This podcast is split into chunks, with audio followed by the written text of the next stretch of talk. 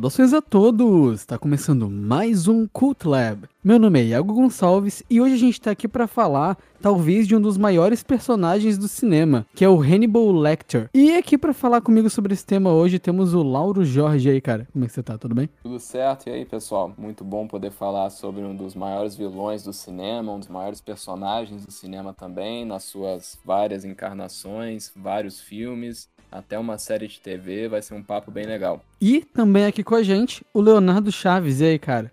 Como é que você tá? E aí, galera, tudo tranquilo? Muito bem, aí ótima pauta de hoje, hein? Vamos falar sobre Hannibal Lecter. O filme está completando agora em 2021 30 anos, né? São 30 anos aí que o... nós tivemos a aparição mais marcante do Lecter no cinema. Mas antes, claro, eu vou pedir, como sempre, para o pessoal nos seguir nas redes sociais, lá na nossa página do Facebook, Cult Lab Podcast, também no Twitter, no arroba Cultlab Podcast e, sobretudo, no Instagram, no cultlab.podcast. Mande sugestões, críticas, converse com a gente, até porque a gente formula algumas pautas a partir de algumas sugestões dos ouvintes. E também vou pedir para o pessoal que nos curte na sua plataforma favorita, seja aí o Spotify, o Deezer, o Google ou o Apple Podcast, para compartilhar o nosso conteúdo com familiares, amigos, namorada, namorados, que é isso que faz a gente crescer e aprimorar o nosso podcast.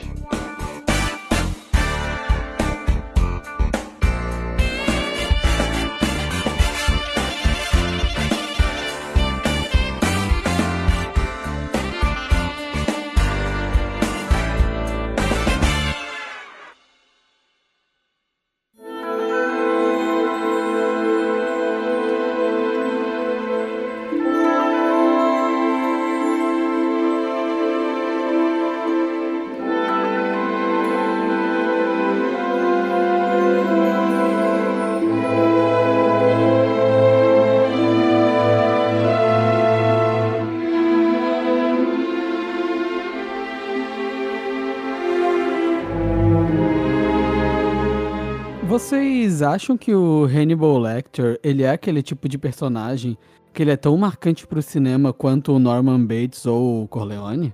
Ah, eu acho que sim, cara. Para mim, com certeza foi. Eu lembro exatamente, cara, quando eu assisti, quando eu vi pela primeira vez o Silêncio dos Inocentes, que foi a grande introdução ao personagem. E, cara, eu lembro que imediatamente eu falei, tá, esse personagem pelo menos é um dos top 5 de vilões, né, do cinema. E, e ele nem é o vilão do filme, né? tipo, o é, vilão, tipo, antagonista. Gente...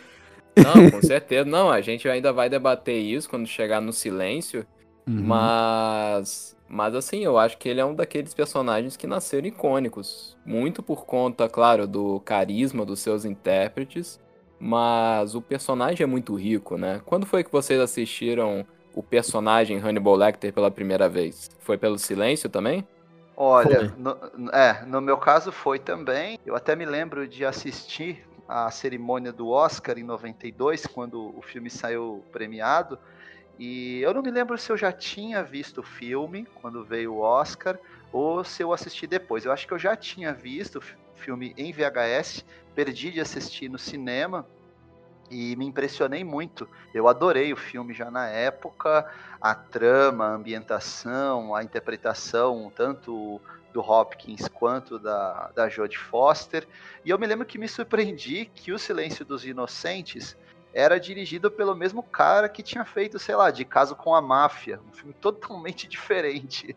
Uhum. E né, o Jonathan Demme tem esse pé na comédia, mas foi, foi meu primeiro contato, foi com o filme Silêncio dos Inocentes. Apesar, só um detalhe, eu acho que vale a pena mencionar para o ouvinte que, por mais que possa parecer, por ser muito icônico, o Silêncio dos Inocentes não foi a primeira aparição do Hannibal Lecter no cinema. Foi, na ah, verdade, sim.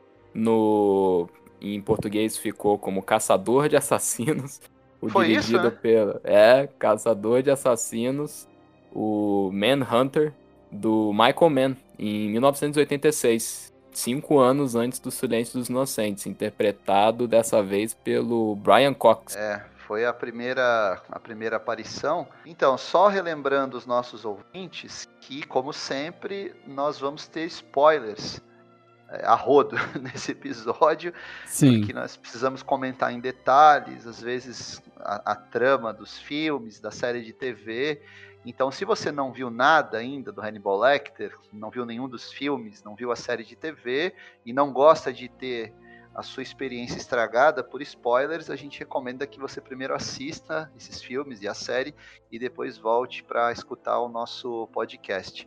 É, é, é, sempre bom lembrar também, né, gente, que o, claro, a gente tem a primeira aparição do personagem Hannibal Lecter no Manhunter de 86 do Michael Mann, que é a adaptação do Dragão Vermelho. Mas, uhum. é, como, como, até a gente já mencionou aqui, o personagem surge nos livros. Ele surge nas, na, na literatura, é, criação da mente do Thomas Harris, é, e baseado, segundo consta, ele é baseado num assassino lá do México, né? O, o, o, Thomas Harris era jornalista, né, ele trabalhava lá para um jornal na década de 60 e ele, ele entrevistou ali alguns é, pacientes, até que estavam no corredor da morte, em Monte Rey, né? E ele criou, ele cita lá um tal de Dr. Salazar, né? Que seria um médico que teria matado algumas pessoas, né? Feito, é, é, inclusive ele esquartejava essas pessoas e colocava numa caixa. E o Thomas Harris se inspirou, então, nessa narrativa para criar o personagem Hannibal Lecter, né? Ele, ele, tem ali a... Eu acho que o nome Hannibal ele tirou do Aníbal, né? Pelo, pelo, uhum. pelo que eu saiba, né? Do Aníbal, né? Do, do, personagem aí histórico, né? Que era considerado um sujeito extremamente cruel. E o primeiro livro é o Dragão Vermelho, gerou esse primeiro filme em Manhunter, e depois, o segundo livro, O Silêncio dos Inocentes, que gerou o filme que eu acho que é a melhor aparição ainda do Hannibal Lecter, que é o filme de 91. Só para ambientar, né, o ouvinte, para quem isso pode até parecer engraçado, mas para quem não sabe quem é o Hannibal Lecter, ele é um médico psiquiatra canibal. né? Eu acho que é bom a gente deixar meio, meio claro isso aqui, um dos personagens mais icônicos, mas mesmo assim nem todo mundo tem o dever de conhecer, né? Sim, sim. Hannibal the Cannibal como ele é uhum. chamado até no Silêncio dos Inocentes. O Lauro, ele gosta, é um que gosta muito, né, do primeiro filme, do filme do Michael Mann. Pois é, eu vi ele muitos anos depois de ter visto pela primeira vez o Silêncio e me surpreendeu porque eu imaginei que a atuação do Brian Cox ia empal empalidecer muito com o que o Anthony Hopkins faz. Mas na verdade não, é uma ótima atuação também com um viés diferente do personagem, porque o Anthony Hopkins, o que ele faz no silêncio, é especificamente o que, que, eu posso dizer. O Hannibal é muito carismático, mas ele é uma figura muito afetada, né? Ele é uma figura que gosta de te incomodar, até no jeito que ele fala com você. Então a postura, aquele tom de voz que inclusive o Anthony Hopkins diz que inspirou no Truman Capote e no HAL 9000. Aquela coisa assim, é uma calma tão calma e tão diabólica que você não consegue não ficar desconcertado. Enquanto que o Brian Cox, ele bota um Hannibal Lecter muito rápido no raciocínio, então ele faz várias presunções de você o tempo todo, só que ele te irrita muito mais, sabe? O personagem do Will Graham, ele fica muito frustrado, ele fica com muita raiva. É menos aquilo que o Edward Norton apresenta no filme do Dragão Vermelho, muitos anos depois, que é um personagem mais atormentado, mais, como eu posso dizer, abalado de ter que revisitar aquele doutor. O personagem do Will Graham nesse filme, do Caçador de Assassinos, do Michael Mann, ele é muito mais combativo, ele tem raiva do Hannibal, ele quer dar um tiro nele, porque ele irrita ele o tempo todo. Então são abordagens bem diferentes. É um filme decente, só ele é um pouco datado, porque ele é bem ali nos anos 80, e a gente sabe, o Michael Mann é uma figura, pô, um baita cineasta. Mas ele, poxa, foi o criador do Miami Vice. Então a gente sabe que a, no quesito de figurinos e ambientação, ele gosta de uma coisa ali anos 70, aquela coisa meio Miami, cocaína. Então, isso também, isso é transposto para o filme. Eu, particularmente, eu acho que a combina mais com o livro o que o Jonathan Demme fez no Silêncio, que é aquela coisa muito neutra, né, e muito fria. É, eu acho legal que desde a trilha sonora, que eu acho maravilhosa do Silêncio, eu revi, revi recentemente até o Blu-ray, e cara, desde o primeiro instante que a Clarice andando, correndo, né, ali no no treinamento da FBI até o instante final, você sabe que assim, cara, você tá num mundo gelado. Aqui não uhum. tem, você não pode contar com ninguém especificamente ela, né? Que além de tudo é uma perspectiva muito interessante, que é o primeiro livro e primeiro filme, né?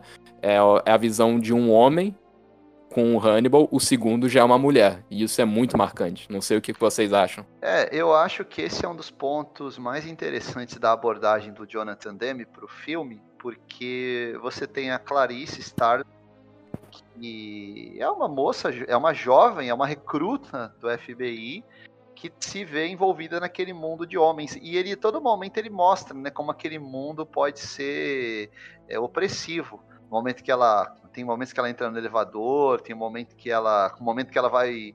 É, é, tem aquela reunião lá com, com o personagem do Scott Glenn, né?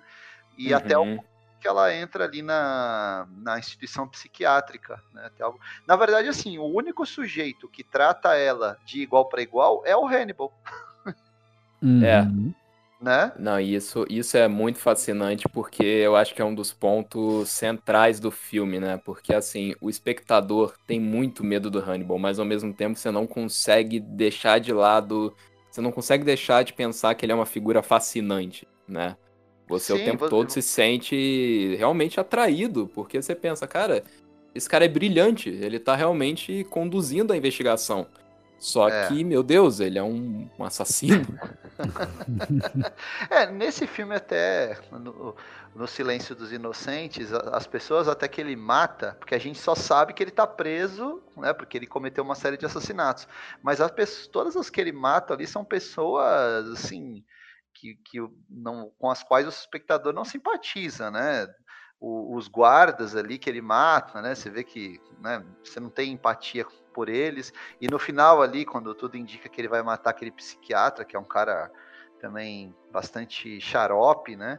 Então o filme tem essa, essa coisa de, de transformar, quase, digamos assim, transforma ele num, num anti-herói, né? E, e eu acho que isso contribuiu bastante para a mítica do, do personagem.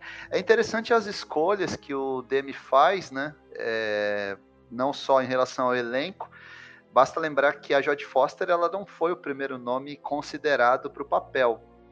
A Michelle Pfeiffer chegou a ser considerada. Aliás, Michelle Pfeiffer nessa época recusou dois filmes interessantes. Recusou O Silêncio e o Thelma Louise. Nossa, caraca. Mas pegou o papel da, da mulher gato nesse mesmo período. Então acabou compensando. Tá, tá tudo certo, tá tudo é. certo. Pô, mulher gato também, grande é. é. A Jodie Foster já era uma atriz premiada, ela já tinha vencido o Oscar pela, por aquele filme é, Acusados, né? Uma interpretação uhum. muito forte. E aqui, de novo, ela, ela entra num papel bastante denso, né? Com, com diálogos muito fortes. A direção do Demi é perfeita, porque você uh, ele dá uh, um, um, espaço muito grande para o Hannibal Lecter, né, para o Anthony Hopkins, e depois ele passa o foco para Clarice, e cara, a Jodie figura no mesmo nível do, do Anthony Hopkins, né? Nossa, é, é, é, muito, é, é um, duelo, duelo ali. mesmo. É, e é interessante, né, que o Anthony Hopkins, lembrem ou não, ele participa o quê? 12 minutos do filme? É, eu acho que dá, eu acho que dá tipo um, menos de 20 minutos mesmo, assim. E é impressionante porque, inclusive, para mim, isso foi uma coisa que ficou muito evidente revendo Silêncios Inocentes. Cara, é impressionante como que você se importa muito pouco com o Buffalo Bill, né? Uhum, Porque uhum. é uma opção dele, e isso o Thomas Harris também faz no, no livro. Ele já te revela quem é o Buffalo Bill. Então você tá querendo saber como é que eles, o Hannibal e a Clarice, eles vão saber fazer a ligação, que é esse sujeito que é claramente, meu Deus, perturbado, com o que eles têm até então. Só que é muito bizarro, gente. Até eu aproveito para ressaltar isso, revendo o filme. O, na primeira conversa entre eles, o Hannibal já diz para ela quem que é o Buffalo Bill. É uhum. muito engraçado. Só que a gente não percebe. E a Clarice também não. Só depois que aí você percebe que, assim, cara, desde o início ele tava falando quem era. E é muito interessante. O, o filme também, eu acho que um mérito muito grande dele foi nessa direção do Dime, que, cara, ele sempre mostra o Hannibal de uma maneira afastada, então, assim, a gente não percebe que o, o Anthony Hopkins tem menos de 1,70m, né? Sabe? Pô, a gente fica com medo do cara o tempo todo e ele vai criando uma mítica até quando ele não tá em cena. Tem até um momento que eu acho me marcou a primeira vez quando eu vi, que é quando tem aquele prisioneiro que, que o cara sacaneia a, a Clarice. Depois o Scott Glenn avisa pra ela, não, então ele, ele morreu na noite anterior, é, na noite seguinte, engolindo a própria língua. Parece que o Hannibal ficou murmurando algumas coisas para ele e o bicho morreu. Cara, o cara fez o outro engolir a própria língua só no murmúrio. é, e o personagem do Hannibal Lecter é um sujeito extremamente refinado, né? Ele gosta de, de boa música, ele pinta, conhece literatura, é um médico, né? E, e, tanto que uma das coisas que ela consegue negociar ali, né, seria, seria uma cela diferente, né? Um pouco melhor para ele, né? Tem um espaço até ao ar livre, né? Isso mas ele, lógico, desde o início ele já entra no jogo sabendo que ele vai ter uma chance de, de escapar, né? É, ele, ele, ele, é o cara que, que faz a trama andar, né? Ele que vai mexendo ali o, os pauzinhos, né? Conforme o, o, interesse dele. Eu acho que todo o elenco é ótimo, né? não só os dois protagonistas, mas o Scott Glenn tem uma participação muito forte. Né? O ator ali que faz o Buffalo Bill, me esqueci o nome dele. Pô, e ele, é, e ele é muito bom, né? Inclusive, é eu acho que a última vez que eu vi ele no cinema, acho que foi no Ilha do Medo, cara. Ele faz um guarda. Ele tá no Ilha do Medo, né? Ele, tá, ele, ele fez já alguns policiais também, já fez série de TV. Me, esqueci. Já foi vilão em filme do Van Damme também, me lembro. Foi. Uhum. É um ator bem bem versátil, né? Legal que o Jonathan Demme, como foi, é uma cria do Roger Corman, né? Do grande Roger Corman. O Corman aparece no filme, né? Faz uma ponta. Eu acho que o Jorge Romero também aparece, né? Aparece, os dois aparecem, é muito legal. Uhum. É verdade. O Romero aparece, levou a, os amigos todos, até o, o, o Corman já deu entrevistas sobre. Ted Levine, o nome do. Ted Levine, isso, Ted Levine, é isso aí. Ted Levine, ótimo ator. O Corman, ele, ele falava sempre muito bem do Jonathan Demme, né? Que, que ele é era um diretor muito talentoso, né? O Roger Corman, que revelou muita gente. É, assim, o, o, o Demi realmente foi uma das grandes revelações dele. E o filme acabou sendo, apesar de ser extremamente assustador, sombrio, pesado, foi o primeiro filme desse tipo que a academia premiou como o melhor filme. E uhum. não só isso, o filme ganhou os cinco principais prêmios da academia. Ele ganhou o melhor filme, o roteiro do Ted Taylor ator, atriz e direção para o Jonathan Demme, né? Aí colocou, o filme colocou o Demi na, no panteão ali dos grandes diretores americanos. Ele faria na sequência outro belo filme que seria o Filadélfia, né? 93. Nossa, é isso que, isso que eu ia falar, cara. Como pode, né? Logo, dois filmes do cara, um em sequência, só, só pedrada. Só filme que você termina destruído. e depois filmou muito pouco, né, Lauro? Fez poucos filmes, assim. É, eu acho que o último não, filme e... dele foi aquele casamento de Rachel, né? Foi, foi o casamento de Rachel, mas é engraçado que como que ele influenciou uma geração toda, né? Inclusive tem um, um dos caras que o pessoal mais bate palma hoje, o Paul Thomas Anderson, ele fala, gente, eu sou, eu copio o que o Dimi faz. É, é. Ele fala que estuda mesmo, que ele fala, ele inclusive acho que no Bug Nights ele comenta que ele queria muito aquele clima, aquela fotografia anos 70, mas ele não conseguia porque só o Dime conseguia com aquele diretor de fotografia. Então, pô, fica aí pro ouvinte pensando, né, caraca, quem que é esse Jonathan Dime? Mas queria só fazer uma ressalva, porque nem tudo são flores, né? A gente não pode elevar o filme sem dar uma leve pontada. O Silêncio dos Inocentes criou uma problemática muito grande em Hollywood, eu acho que vocês vão conversar, concordar comigo, que foi criar o super vilão que se acha mais inteligente do que a plateia e faz uma fuga mirabolante. Sabe? Cara, isso é um negócio isso foi um negócio que eu fiquei prestando muita atenção quando eu tava revendo o filme. Que eu fiquei, poxa, tomara que não tenha envelhecido mal. Só que não, ele constrói muito bem o personagem, então você fala, não, realmente, esse plano absurdo com certeza daria certo sabe? o... Mas, cara, é uma quantidade depois de vilões que, assim, os caras sempre com essa fala mansa, sempre o cara ali. E não, vocês, vocês acham que eu não vou conseguir, mas eu vou sair daqui. Nossa, cara, eu tava. Eu fico só de cabeça. O Moriarty do, da série do Sherlock é assim. O, o cara do. O Coringa também é assim, o Skyfall lá também, o Javier uh -huh. Bardem também é uh -huh. assim. É, uh -huh, cara, e, e o problema é que os caras não constroem o suficiente pra gente pensar assim, não, esse cara conseguiria fazer isso. Pô, o, uhum. o, Moriarty mesmo, nossa, toda vez que eu vou rever Sherlock, eu, dá um pouco de vergonha alheia, assim. Mas tudo bem. mas, é, mas convenhamos também que o próprio Hannibal, depois, pelo menos o do Anthony Hopkins, ele nunca mais teve o mesmo, o mesmo peso, né? Aquela coisa realmente assustadora, né? É, é, agora a gente pode, acho que a gente vai concordar que um filme desses, né, tão bem resolvido, não precisava mais trazer o personagem. Simplesmente não Sim. precisava. Continuação, Sim. série de uhum. TV. Mas, como sempre, como o filme rendeu muito dinheiro, criou aí uma, uma, uma legião de admiradores, um, uma série de imitadores, é óbvio que os produtores, gananciosos como são, vão querer explorar mais o, o, o, filão e explorar mais o personagem.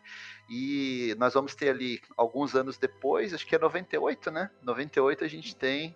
O oh, o ano que eu nasci, ó. É, então, o filme está completando aí 23 anos. A gente tem a sequência. Aí tem um, um detalhe bacana, pra, pra até para deixar claro aqui para o nosso ouvinte. O Manhunter, né, o, o, Dragão Vermelho, que é a primeira adaptação lá de 86, era do produtor Dino de Laurentiis. O Silêncio uhum. dos Inocentes, ele tem outros produtores, não pertence ao Laurentiis.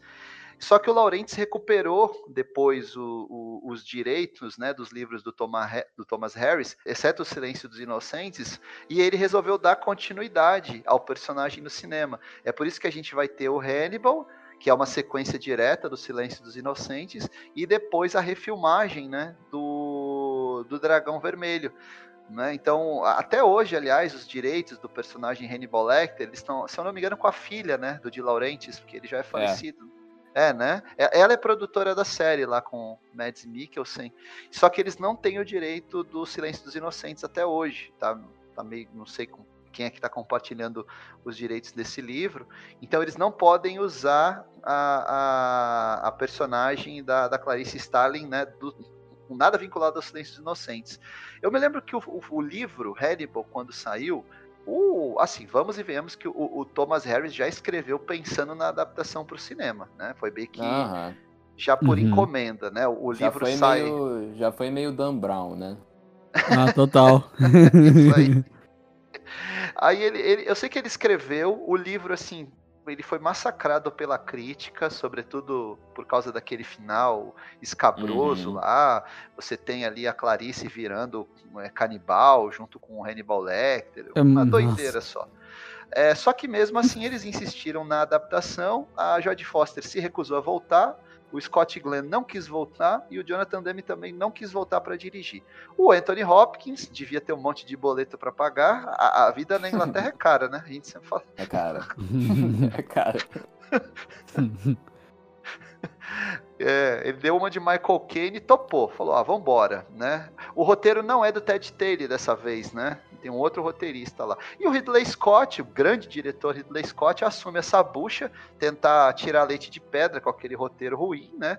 Foi lá também pagar os boletos dele, e a gente tem esse filme chamado simplesmente Hannibal.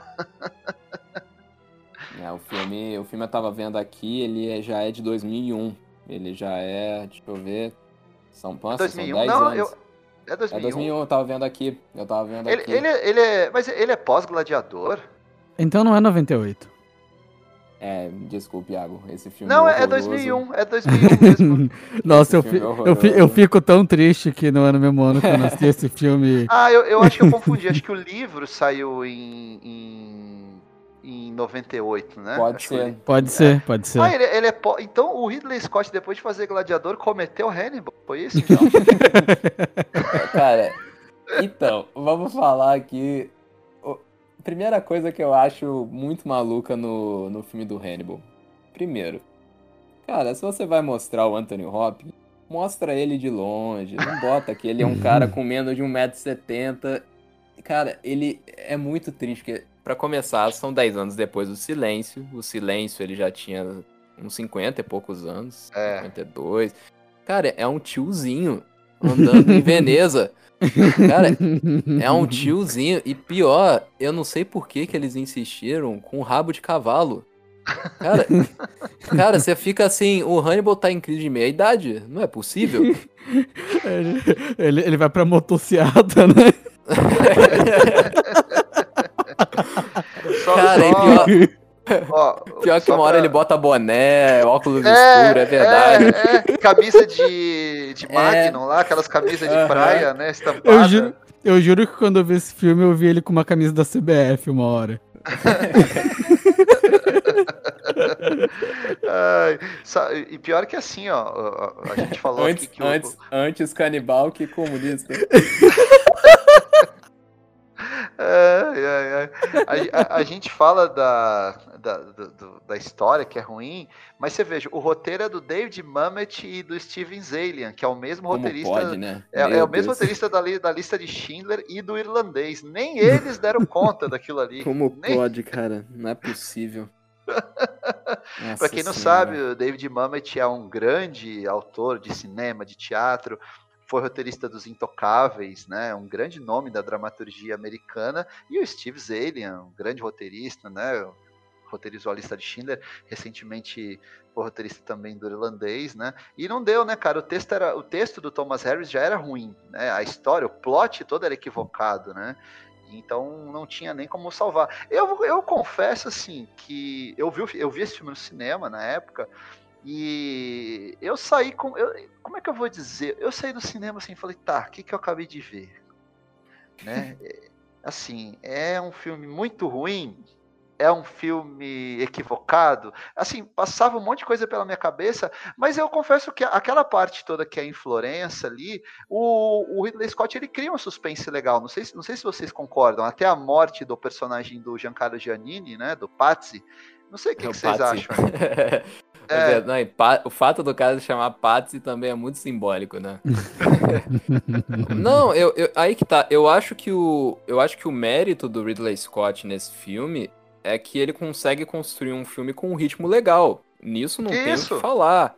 Isso. Só que, cara, é muito maluco pra mim, porque logo no começo, quando tem aquela sequência de tiroteio no qual a, a Clarice baleia uma, uma, uma criminosa e tem um bebê envolvido, o Ridley Scott, eu acho que ele tava vendo muito filme do John Woo, então assim, tem slow motion, tem tiro repetido e repete um monte de bala, câmera tremida. Cara, aí você fica assim, peraí, eu tô vendo um filme do Hannibal, sabe? O, sil o Silêncio dos Inocentes, ele, ele vai e deixa a câmera aí até um limite que fica incômodo. O filme cheio de corte. Mas assim, eu acho que se ele fosse um filme com outro personagem envolvido, aí a gente ficaria mais tranquilo. Mas o problema é que ele toma tantas decisões equivocadas, é que nem. V- vamos lá, gente. Não tem. A Julianne Moore é uma atriz maravilhosa. Mas a gente sabe, ela é que nem o Gary Oldman. Ela não consegue passar um filme sem dar um, um estouro, né? E Sim, sim. ela não consegue, aquele rosto dela vai ficar vermelho, ela vai dar um berro, é que nem no Magnolia, em todos os filmes. E poxa, a Clarice é justamente é tudo contido, tem um monte de culpa ali dentro. Até o sotaque dela é muito, cara, é muito bonito isso, inclusive no, no Silêncio, ela tem um sotaque sulista, né? E Sim. a, e a Judy Foster não tem esse sotaque. Ela Aham. aprendeu e você fala, não, realmente, é isso aí. Ela, ela nasceu lá.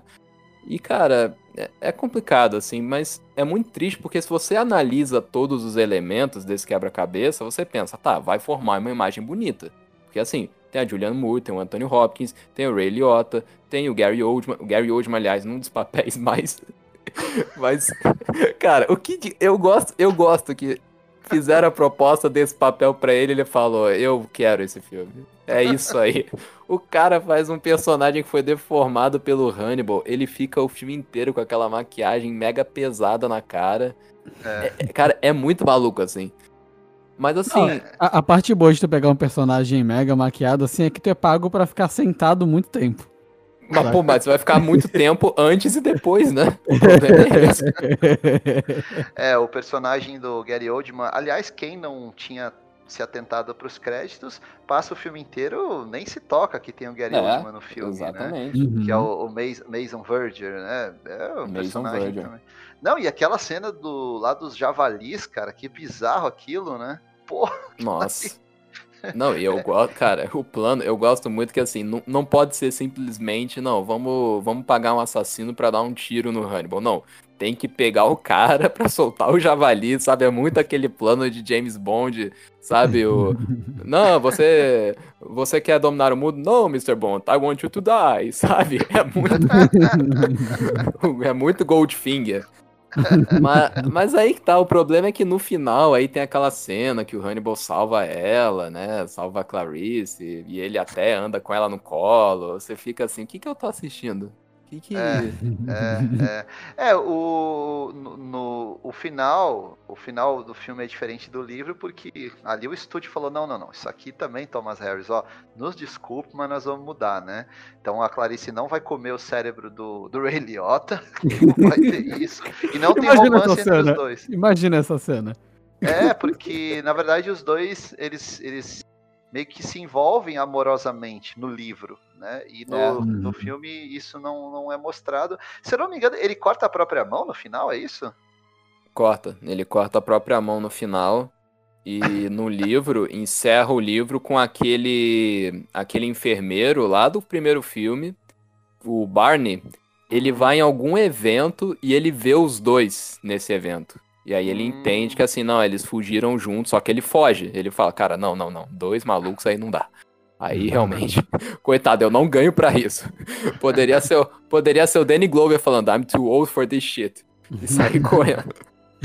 Mas, mas assim, o filme fez dinheiro, né? Fez muito fez. dinheiro, porque todo mundo falou, cara, pelo amor de Deus, né? Anthony Hopkins não tem como dar erro. Aí a galera foi em peso, mas o filme até que tem um certo um certo segmento assim, tem uma galera que gosta muito, viu? Eu conheço, não é, eu até fico surpreso que aqui a gente seja unânime quanto ao fato do filme não ser dos melhores, porque ele até se você for ver, eu sei que não não é para levar tão a sério, mas se você for ver o IMDb, ele não tá com uma nota assim horrorosa, cara, não tá mesmo. Tá uhum. bem ali no, no, agregador né, do IMDb. Tá. é, o, o Dino de Laurentiis também, como o filme deu muito certo em termos de bilheteria, ele resolve dar continuidade e já encomenda uma nova versão do Dragão Vermelho, né? Ali para o filme acaba saindo em 2002. Volta o Ted Taylor, que era o roteirista oscarizado lá do Silêncio. Volta o Anthony Hopkins, agora é uma, é uma, é uma típica prequel, né? Porque vai mostrar os eventos anteriores ao Silêncio dos Inocentes. E o diretor é o Brett Ratner, que era um cara que, assim, o que ele fez de mais relevante até hoje foi a hora do Rush, né? pra tu, é um pra cara... tu ver. Era o cara que também tava ali pra bater o, o, cartão. Mas olha, eu, eu gosto muito desse filme. Eu acho ele é muito superior ao Hannibal. O elenco é absurdo de bom. Edward Norton, Anthony Hopkins, Mary Louise Parker, Ray Fiennes. Tem o Harvey Keitel, tem o Philip tem Seymour o Philip Hoffman. Seymour Hoffman. É. Tá louco, cara. É um elenco. Não, o filme, o filme é. Eu acho que é o depois do Silêncio deve ser o melhor filme do Hannibal, né, gente? Porque. Sim. É. Porque, uhum. assim, é, para começar, o Brett Ratner, assim, ele não é um diretor inspirado, mas ele falou, não, vamos mirar no, no que deu certo, né? Então Isso. vai no Jonathan Demme, reproduz aquele clima, mesmo Isso. com as diferenças, né, na ambientação, porque, querendo ou não, tem um determinado momento em que o personagem do Edward Norton tá em Miami, mas ele consegue também conferir um ar bem bem aquele ar mesmo, aquela atmosfera do primeiro filme. É, aquela, aquela fotografia, aquela fotografia meio acinzentada, assim, né, que o filme tem. É, cara, nossa, é muito. É, eu, a fotografia, assim, ela é acinzentada num ponto, parece que você tá olhando aquela. Sabe aquele tipo de. aquela folha que você encontra em floresta que ficou na. tá úmida, ela tá meio suja. O filme todo parece assim, cara. É Sim. muito incrível. Uhum. E... E, o cara, e o cara transmitir esse tipo de clima em Miami, parabéns. É, cara, é muito doido. E o elenco é sensacional, cara. Assim, por exemplo, por mais que eu goste muito do Scott Glenn ali no, no primeiro filme, pô, o Sim. Harvey Keitel também tem uma presença ali, tá sabe? Ótimo. Por mais que, por mais que, claro, né, você fica, ah, tudo bem, Mr. White, tudo bem. você não, não, consegue, né? Você acha que a qualquer momento ele vai sacar o, a pistola e vai apontar pro Edward Norton. Ah, você vai fazer essa merda e vai fazer. e vocês sabem de quem é a trilha? É do Danny Elfman. Daniel, do Danny Elfman. Uhum. A trilha. Essa não a, sabia. Equipe, a equipe toda de primeira, fotografia é do Dante Spinotti. É, é, sensacional, assim. O filme tecnicamente é muito bom. O roteiro é um roteiro bem melhor, até porque o livro já era melhor né, do que o, o Hannibal. E funciona muito bem como um, como um suspense. É... Até porque a estrutura é muito similar à do silêncio, né? A estrutura é, é o, é o cara fazendo as visitas a esse último recurso que não deveria existir, né? O cara tá se aliando ao mal para combater um outro mal. É, na Só verdade, que... o, o silêncio parece ele, né? Porque o, o, o Dragão Vermelho veio antes do livro. É, é não, claro, claro. Uhum. E... Não, mas é que a, a, a, estética é uma estética. O Brett Ratner ele emula o Jonathan praticamente. Ele, ele não tem nenhum toque autoral, não tem nada. É até diferente do trabalho do Ridley Scott. Como o Lauro falou, tem aquela câmera tremida, aquelas sequências mais picotadinhas ali que o Ridley Scott, assim como o Tony Scott, gostam de fazer muitas vezes, né? Uhum. É, Scott. É, é, os irmãos Scott. O, o, esse não, o Brett Ratner foi lá, fez o trabalho dele funcional, e entregou um filme bastante competente. O filme foi um grande sucesso também, mas o e claro, o Dino de Laurentiis continua, quer continuar explorando o personagem, só que o Anthony Hopkins já estava, acho que já estava também já de saco cheio, né? Não sei se não acertaram salário, mas não seja por isso. Vamos fazer o que então? Vamos fazer uma prequel. Vamos a contar prequel da prequel. a prequel da prequel.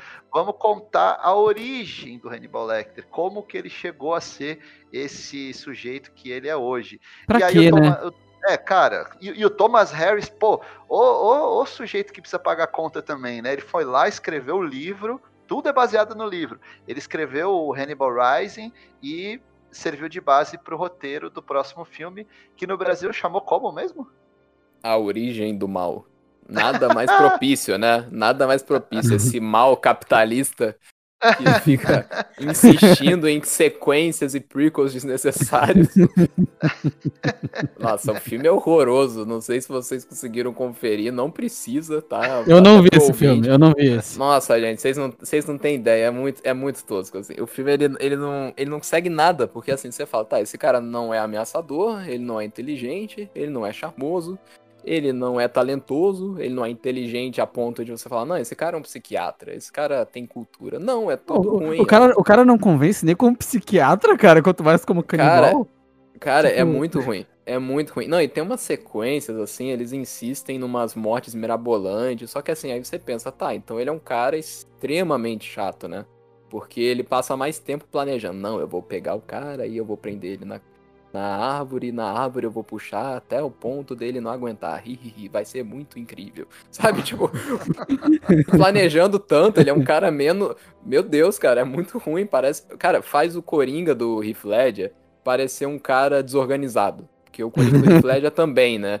Não, eles vão me prender, mas lá eu também já vai ter um prisioneiro convenientemente com o celular na barriga que vai explodir. Sabe? É muito maluco. Não, é, é Mas... é, isso que você falou me lembrou. Eu tava revendo esses dias o. Eu tava revendo o primeiro Vingadores do Por que, que o Loki parece que é o único que quer estar aqui? Sabe? Tipo, o cara, o cara, tinha um exército, o cara tinha uns bichos gigantes, mas o cara faz questão de ser preso pelos Vingadores. É, cara, é, cara, inclusive, impressionante.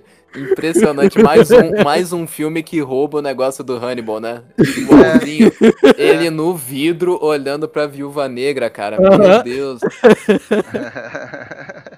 É, nesse é. filme quem faz o papel do Lecter é o Gaspar Uliel, né? E o elenco até é interessante, tem a Gong Li, o Dominic West, mas não.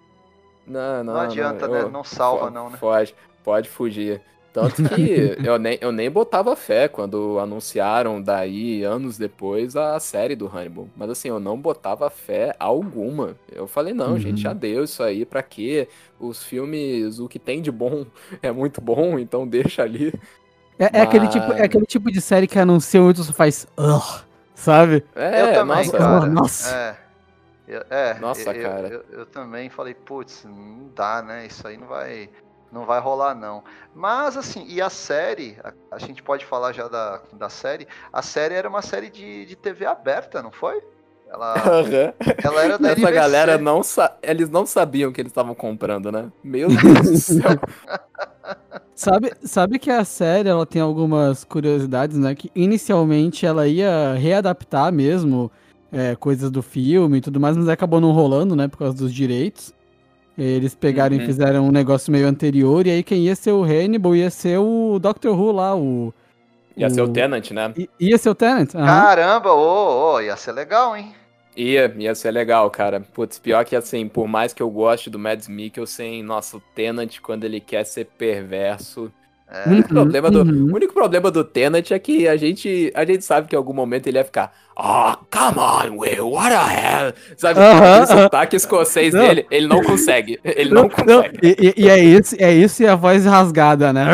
Ah, oh, come on! come on, man! É muito engraçado, cara, que o cara não consegue. Ele, ele, Mas... olhar, ele olhar e falar, ele olhar pra, pro vidro e falar, Alonso, Alonzinho, tá ligado? É.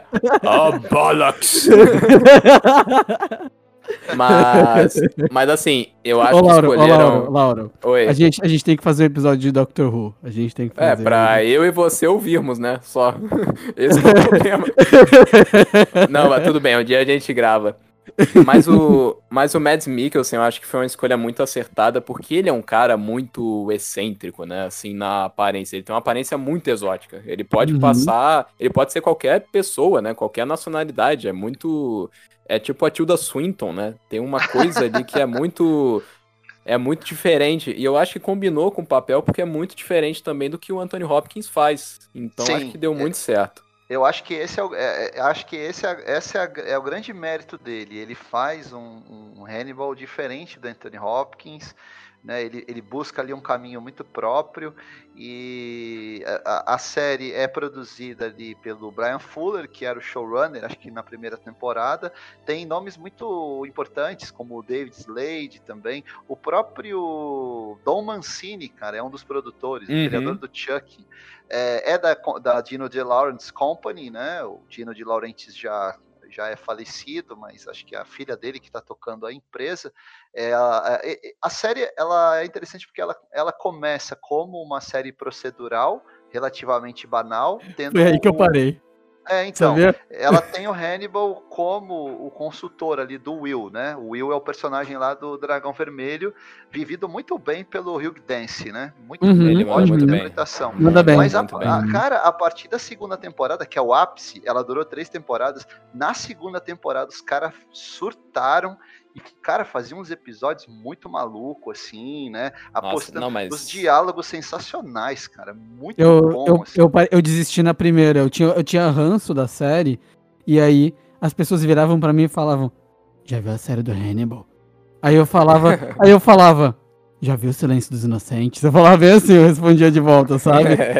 porque eu tinha ranço dessa série que eu só vi a primeira temporada, eu nunca vi o resto.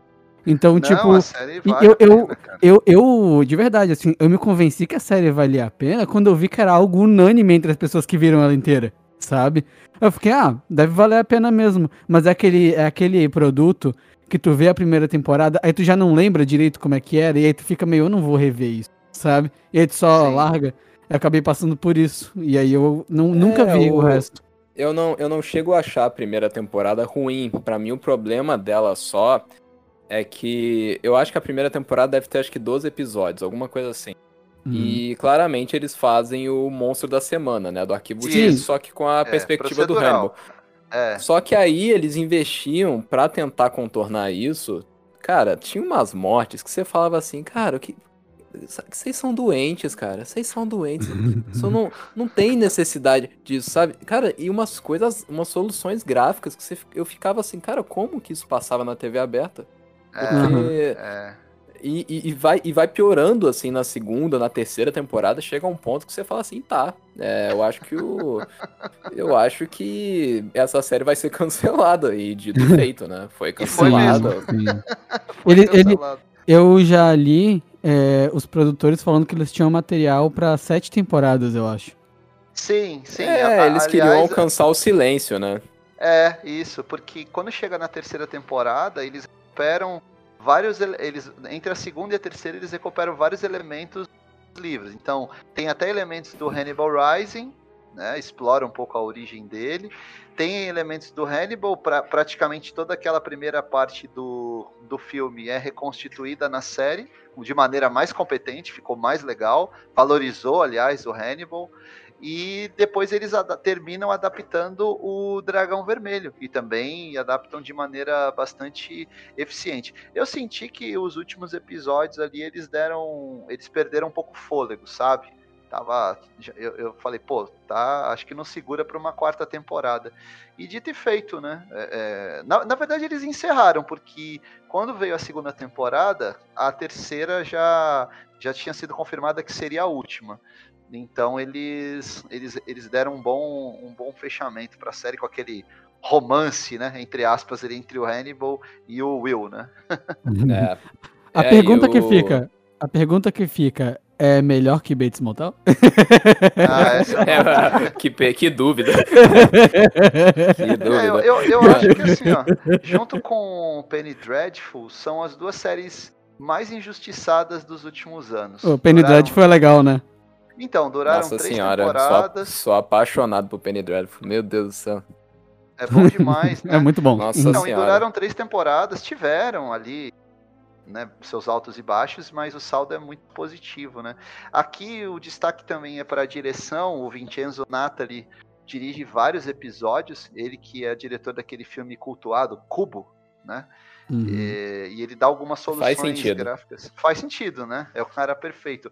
A Gillian Anderson faz algumas participações especiais, tá ótima como a psiquiatra, né? Ela é a, ela é a terapeuta do Hannibal Lecter. É, cara, isso, isso foi um detalhe muito legal, porque você, você pensa, né? Tá, quem que poderia analisar o, o Hannibal Lecter? A Scully. Claro que faz sentido. a Gillian escolhe muito bem os papéis que ela faz séries. É, imagina, Hannibal, é The Crown, Sex Education. Ela Uhum. tem uma carreira muito sólida aí na, na Aham. TV e no streaming, né? E a série termi- termina. ah, vale lembrar de novo que, como eles não tinham os direitos do Silêncio dos Inocentes, eles até queriam, parece que eles estavam brigando para ter os direitos do livro, para poder colocar a Clarice também na série, né? E chegar ali até o Silêncio dos Inocentes. Mas não foi possível, a série foi encerrou ali na terceira temporada e agora eles estão, acho que a, é, a ABC, se eu não me engano, tá com a série da Clarice, né? Que chama simplesmente Clarice, que eu não vi, mas dizem que é ruim. É, cara, é difícil, assim, por mais que, claro, né, se for o caso ali do Hannibal, ali, aí foi um conjunto de fatores que tornou a série muito memorável, mas, assim, é difícil, né, porque, poxa, no caso da Clarice, a- como é que a gente faz uma série sem o vínculo com o Hannibal, né? E é que nem, por exemplo, eu acho que tem algumas ideias que elas nascem. Não é porque o personagem é ruim, é porque não faz parte da essência dele. Por exemplo, quando anunciaram aquela série do Alfred, né? Do Batman. Cara, Por pra que você vai fazer uma série do. Alfred, cara? É, sabe? Tipo. Esse é o nome, né? É fica- Pennywood. É. É Pennyworth. Pennyworth, Pennyworth, isso. É não, ele e o Thomas Wayne, não é? O... o que me surpreende não é nem eles terem feito essa série, mas ela ter ido pra segunda temporada já. Ou seja, tem ah, teve? esse negócio. Sim, já tá na segunda. Deu. A, a, galera não sabe o que fazer com Batman na TV, né? Gotham, que é um guilty pleasure meu. É, essa série aí, saca? É. Tipo, a galera não sabe o que fazer com Batman na TV. Não, acho que fechamos, né? Falamos da série, agora tem essa da Clarice, né? Que eu não, eu não conferi ainda. Traz. É, pelo que eu vi, a série traz de volta a personagem Clarice Starling e outros personagens do silêncio, como a, a filha da, da senadora, que é quem ela salva no final lá do, do Silêncio dos Inocentes. Mas. Tudo que eu penso é tem... é pra quê? Pra quê, cara? Pra quê? É, pra quê? Mas assim, né? Produtores, é isso aí. Os caras querem sugar até. Até o bagaço o negócio, mesmo que claramente aquilo não vá render mais nada. Então uhum. eu não me uhum. surpreenderia. Daqui a pouco vai ter uma série lá mostrando a juventude do Buffalo Bill, sei lá. É, cara, os caras gostam de, de ficar fazendo esses spin-off. Fazer o quê, né? Às vezes dá certo, tipo a série do Hannibal, que é muito boa, mas na maioria das vezes é, é desnecessário mesmo. O Hannibal que é a exceção, né, no caso. É a exceção, é a exceção graças aos talentos até o, o Mads Mikkelsen passando pela direção, a direção de arte, todo o elenco. Aí uma coisa que, que o conjunto dos fatores é, resultou num, num, num, produto bacana, estiloso e muito ousado, né, para passar. Eu acho que se fosse hoje, tanto que dizem que a série poderia ter uma quarta temporada pela Netflix ou pela Prime Video, eu acho que hoje no mercado de streaming ela de repente teria mais público, né? Ela, uhum, ela acharia uhum. o, o, seu público. Porque ela, ela é uma série para HBO, não é uma série para canal aberto. É HBO, é, Netflix. Né? A, a própria Netflix, ela compra muito esses movimentos, né, de fãs. Pô, a Netflix Sim. comprou Brooklyn Nine-Nine, sabe? Comprou Lucifer, Lucifer que eram é, séries o... que tinham sido canceladas para fazer o final meu delas. Deus, meu Deus, eles compraram Lucifer, né? Uhum. Os caras o critério deles é alto, né? Mas é que Lucifer tem muito, muitos fãs, cara, não é? É, é que no caso, no caso do Hannibal, eu tenho a impressão que não rolou revival, tava todo mundo querendo, todo mundo mesmo. Uhum. Mas o problema foi os direitos mesmo. Foi aquela questão do pessoal ali da, de Laurentiis falar: não, a gente já tem aqui esse outro produto que é mais safe, né? A questão ali da Clarice. Imagino. Cara, é porque assim, é, é um produto muito difícil de vender, né, gente? O Hannibal mas, é, é muito perturbado. Eu acho, eu, mas eu acho, Lauro, que o, a, a, a de Laurentiis, eles não têm a Clarice. É outra produtora, se eu não me engano. Será, cara? É, não, Porque... é, eles ainda não. Eles estavam tentando conseguir os direitos de volta, mas a, a série da Clarice. Tanto que a série da Clarice não tem envolvimento da, da produtora da de Laurentiis. Não, e tem, é, super, e tem super a cara do Hannibal a Netflix. Pô, faz lá o American Crime Stories e várias coisas claro, relacionadas a, claro, a serial claro. killers. Então, pô, o é. Hannibal tem muito a cara da Netflix, na verdade. É. É, é um problema quando os, os, todos os livros não estão nas mãos dos autores, né? Vide o James Bond, né? É, uhum. Durante um bom tempo, o Cassino Royale é, teve problemas de direitos autorais e acabaram fazendo aquela outra versão lá, cômica, né? Só, você, olha, olha só, eles fazem filmes de James Bond desde os anos 60. Só em 2006 que eles conseguiram adaptar o Cassino Royale. Só ali que eles é. resolveram é. os problemas dos direitos autorais, né? Então, tem isso. Às vezes, porque é, é, às vezes os direitos autorais eles ficam na mão de várias companhias, né? É, lembra agora do Exterminador do Futuro? Vocês lembram da história? Uhum. Só para fazer um parênteses aqui. A Linda Hamilton tinha parte dos direitos, porque era o acordo de divórcio dela com James Cameron. Ela vendeu os direitos para aquela produtora que fez aquele o 4, né? É, aquele que tem o Christian Bale. Aí depois o James Cameron recuperou e aí também não precisava, fez aquela cagada lá, que é esse último Exterminador aí. Aí também, né? Eu nem vi esse último. Nossa, é bem ruim, bem ruim mesmo. Mas é isso, gente, então? É isso, fechamos. Fechamos com mais um personagem clássico aí que a gente faz, a gente tem esse hábito, essa mania de fazer episódios de personagens, né? Essa mania. o bom é que o Lauro, o Lauro entende meu humor. não, é que, não é que eu achei muito bom que assim parece que é tipo a gente tem uma compulsão, né? Uma Exato, questão, exato. é uma questão clínica. Exatamente, Mas é exatamente. verdade, primeiro foi o Drácula, depois foi aí o Coringa, Miranha, o Coringa, o Miranha. Miranha, É. É. Batman.